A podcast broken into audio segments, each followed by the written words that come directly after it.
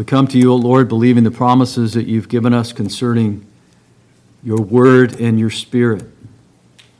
We believe that this is your word, the absolute truth, the historical record that you have revealed through the inspired writer of Scripture, that your Spirit inspired, the, inspired these words and that they're profitable for teaching, for reproof, for correction, for training in righteousness, that the man of God may be adequate, equipped for every good work. We ask, O oh Lord, that you would use this text to equip us, to teach us through the help of the Holy Spirit, that He would guide us into all the truth. We pray in Jesus' name. Amen. The last time we were together in 2 Kings, we considered Azariah's 52 year reign as king in Judah in chapter uh, here in chapter 15 verses 1 through 7.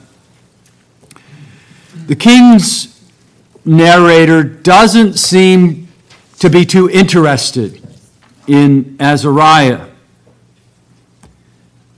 He only gets seven verses of coverage, and all but verse 5 are the usual formulas. From 2 Kings, we learned that Azariah, also known as Uzziah, was generally orthodox in his religious policy. He did well enough to see, uh, receive the general commendation, but was another of Judah's yes only kings. Verses 3 and 4 here in chapter 15. He did right in the sight of the Lord, only the high places were not taken away. And the Lord struck him with leprosy to the day of his death. Now we had to go to Second Chronicles chapter 26 to discover why the Lord struck uh, Azariah with leprosy and the, the details of his reign. The writer of Kings knows that Azariah, uh, he knows about Azariah's attempt to burn incense uh, in the temple to usurp the role of the priests. Uh, he knows uh, about, uh, he knows that that's the reason that the Lord struck him with leprosy. And he knows about Azariah's uh, political uh, and military accomplishments. And he assumes his readers know about these things. But he doesn't describe them. He only mentions that Jehovah inflicted him with leprosy in 2 Kings 15:5, and then he includes a vague description of the king's restoration of Elath to Judah in chapter 14 and verse 22. At this point in the narrative, the narrator is more interested in the kings of Israel than in Judah.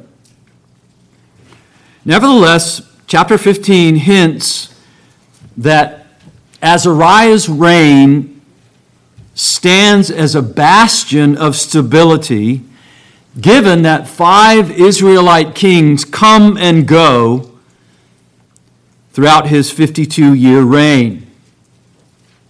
Chapter 15, verses 8, 13, 17, 23, and 27. The contrast is clear. One long reign versus chaos and conspiracy in Israel. One long reign in Judah versus chaos and coups in the northern kingdom of Israel. The Lord is teaching us here in, in our text that His word reigns even in chaotic times. And his promise to David provides hope for God's people throughout all their generations. We'll look at three things this evening the certainty of Jehovah's prophetic word, In the first place, secondly, the signs of coming judgment, and then thirdly, the certainty of Jehovah's promise to David. First, in verses 8 to 12, the certainty of Jehovah's prophetic word. Though Israel is plunged into a long period of chaos, we might say it was a controlled chaos governed by Jehovah's word. Zechariah, verse 8, takes the throne after the death of his father, Jeroboam II, for six months. Shallum conspires and assassinates him, verse 10. Why did all of this happen? Verse 12 explains it. This is the word of the Lord, which he spoke to Jehu, saying, Your sons to the fourth generation shall sit on the throne of Israel. And so it was. The word of the Lord refers to 2 Kings chapter 10, verse 30. We've pointed to this passage uh, many times uh, since, that, since we dealt with that passage in 2 Kings 10, where Jehovah promised Jehu a four generation dynasty. Shallum's conspiracy against Zechariah ended that dynasty just as Jehovah had said to Jehu.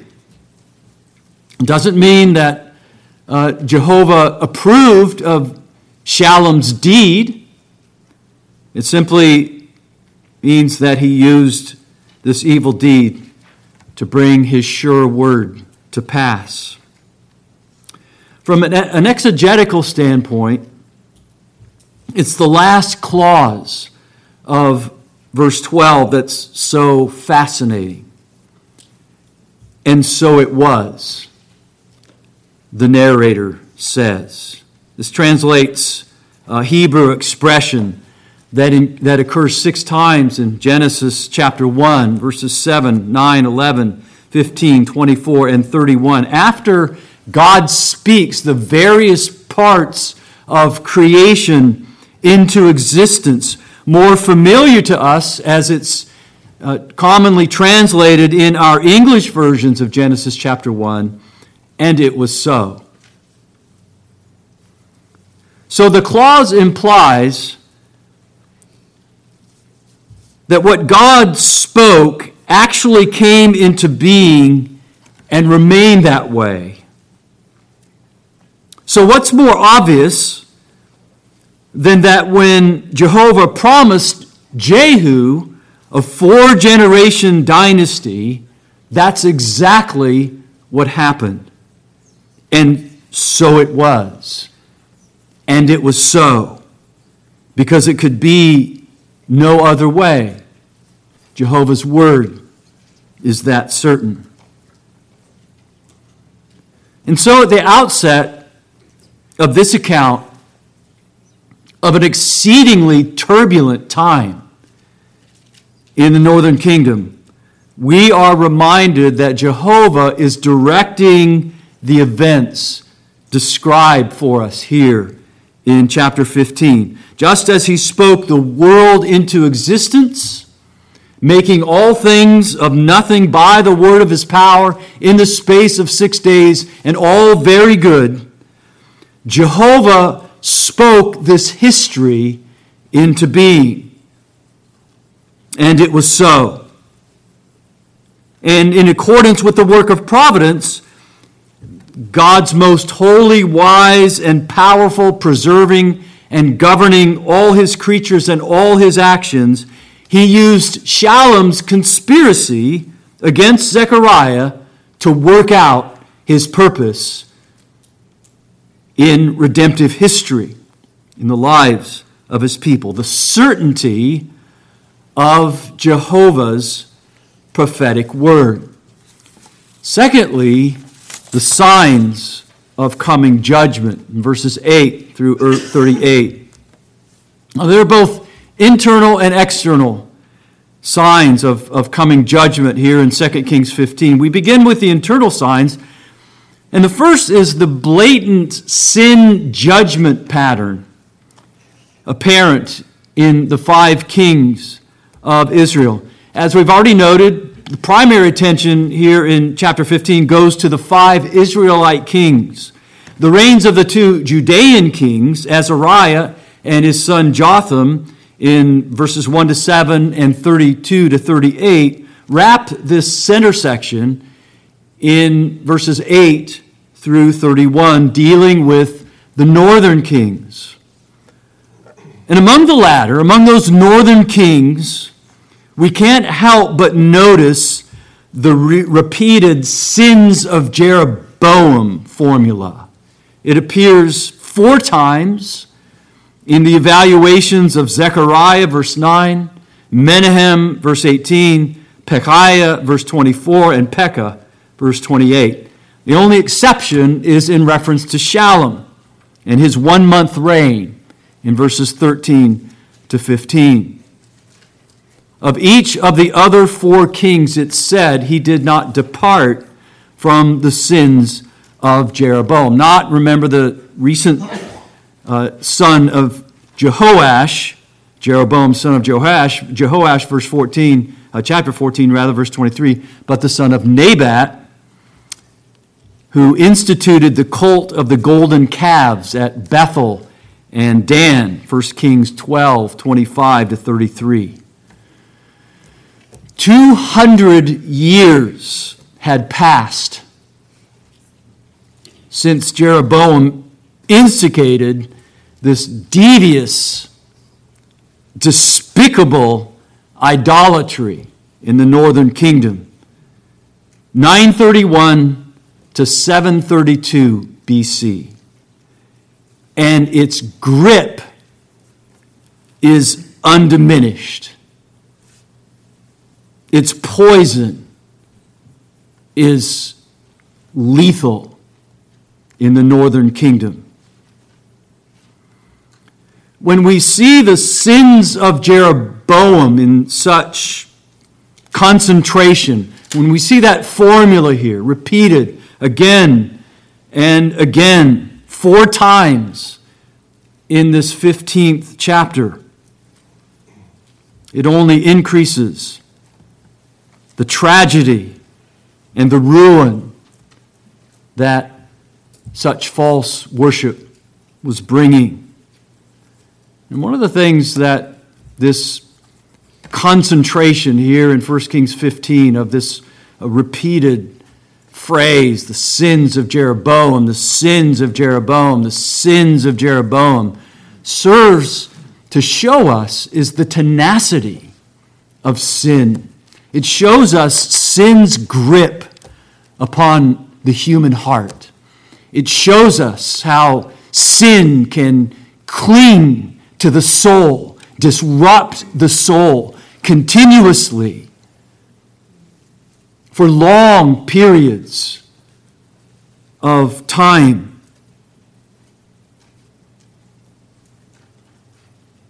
And it's a reminder Israel's continuous uh, continuation in this, uh, in this sin is a reminder that only grace can break the grip of sin in our hearts. The lingering effects of Jeroboam's sin, which he made Israel sin, can be seen in the conspiracies that jump out on us, uh, uh, uh, at us rather, at, in, in this uh, block of the northern kings in, chapter, uh, in verses 8 through uh, 31, against Zechariah, verse 10, against Shallum, verse 14, against Pekahiah, verse 25, and against Pekah, verse 30. Some of these, uh, I'm sure you notice, were very short reigns. Six months for Zechariah, verse 8. One month for Shallum, verse 13. Two years for Pekahiah, verse 23. Only Menahem manages a dynasty, if we want to call it that. 12 years between him and his son, Pekahiah. Chronologically, we're dealing with a little more than 20 years about 753 to 732 BC, in which there are five kings and four conspiracies.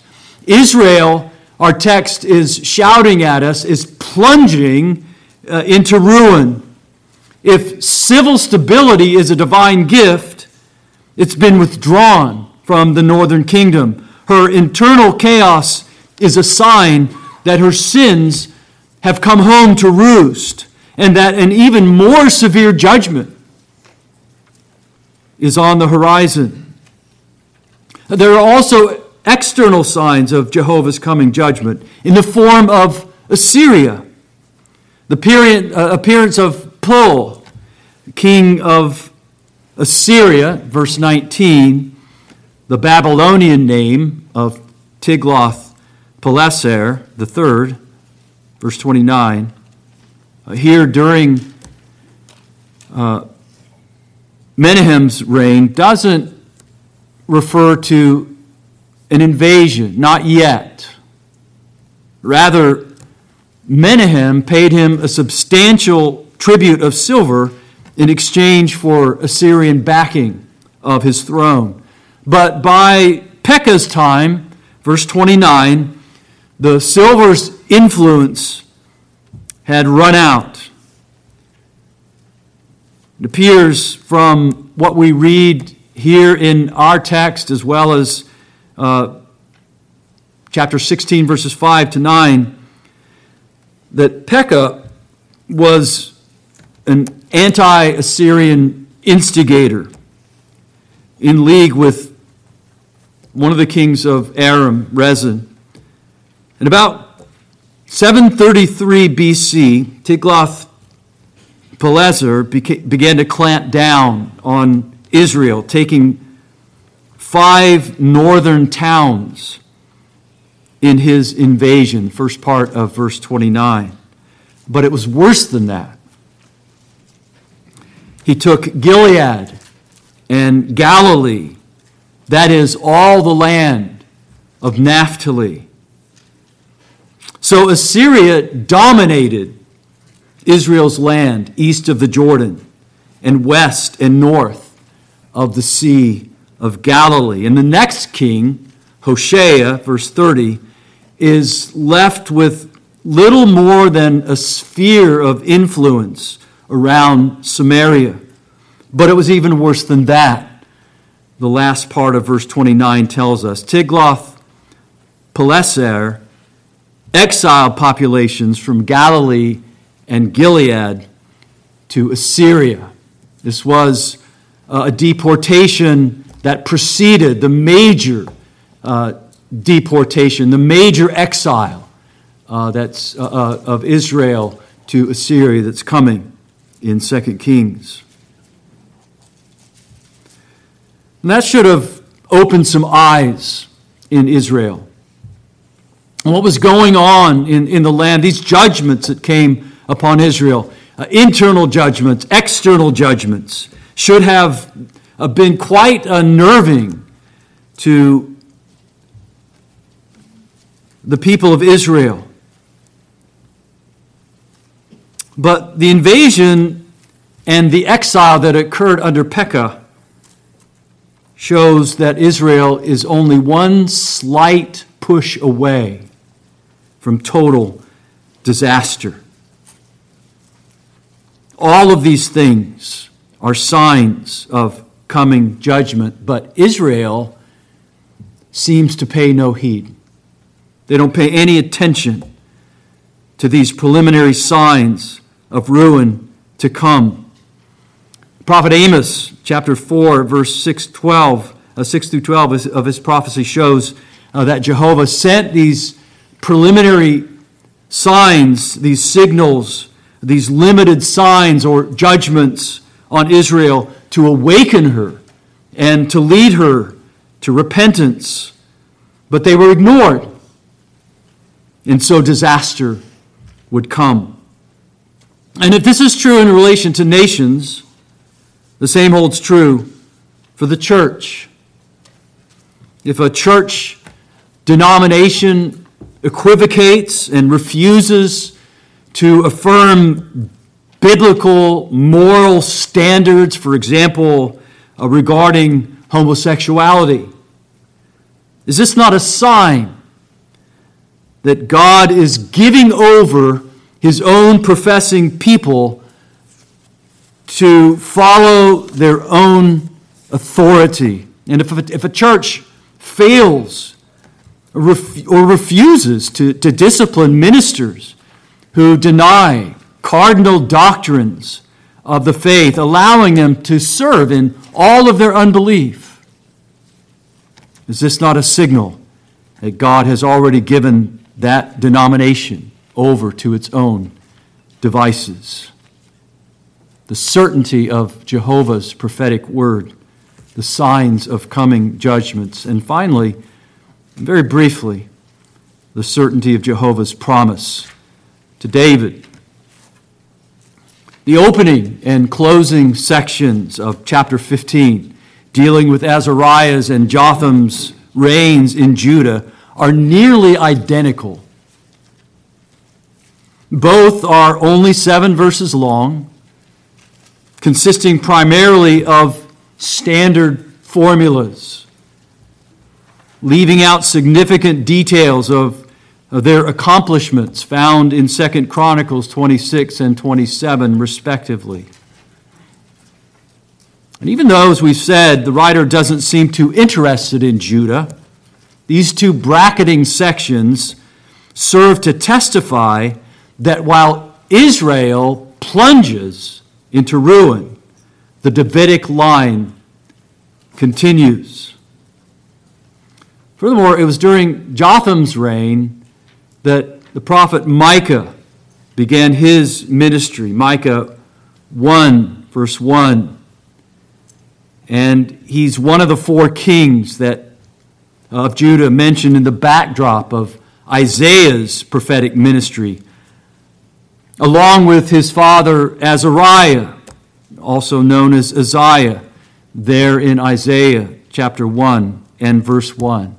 And these details serve to show that God's word was still active during the time of the reigns of these Judean kings. God was faithfully keeping his promise of an enduring house of David. That's the light of hope that shines in this dismal period of Israel's history.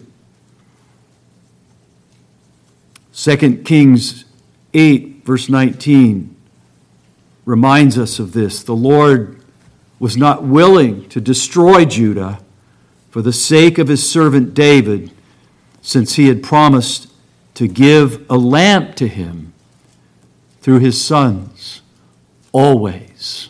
And that always, of course, is uh, pushes us forward. It pushes us forward to the greater Son of David, the, the greater David, the Lord Jesus Christ. And that's where the faithful remnant of Israel, uh, even the northern kingdom of Israel, found their hope. That's where Isaiah, prophet to the northern kingdom, found hope during the last days of Israel as he was prophesying. And our hope is the prophet's hope. Isaiah witnessed all of the things that are being described in chapter 15 and more during the scope of his prophetic ministry in the northern kingdom. He witnessed the anguish and contempt that God brought upon the northern towns and cities that the Assyrians attacked.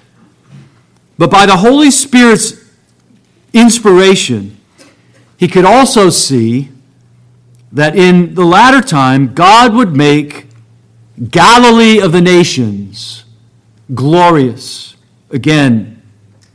Someday, the very place that the Assyrians conquered would become the locus of a new development in the history of redemption. In that great day, the people who walked in darkness would see a great light and rejoice in God's victory. Again, Isaiah chapter 9, verses 1 and 2. For to them a child would be born, to them a son would be given, Isaiah 9 6. A king would come, a king that they had always needed, whose everything that anyone could ever want in a Savior. When we consider what Israel suffered from evil king after evil king, and when we meet the Messiah who came from Galilee, we can see why Isaiah was so hopeful. Israel had been decreasing, not increasing. The land had been at war, not peace. But a new king was coming. Isaiah prophesies, chapter 9, verses 6 and 7. And the government will rest on his shoulders, and his name will be called Wonderful, Counselor, Mighty God, Eternal Father, Prince of Peace. And there will be no end to the increase of his government or of peace on the throne of David and over his kingdom to establish it and to uphold it with justice and righteousness from then on forevermore. And it's Jehovah who would accomplish this. It's Jehovah whose word of prophecy is certain. It's Jehovah whose uh, word of promise to David was certain.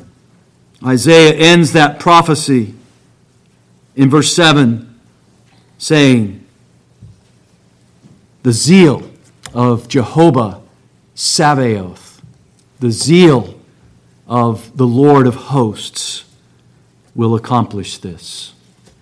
Let's pray. Our Father,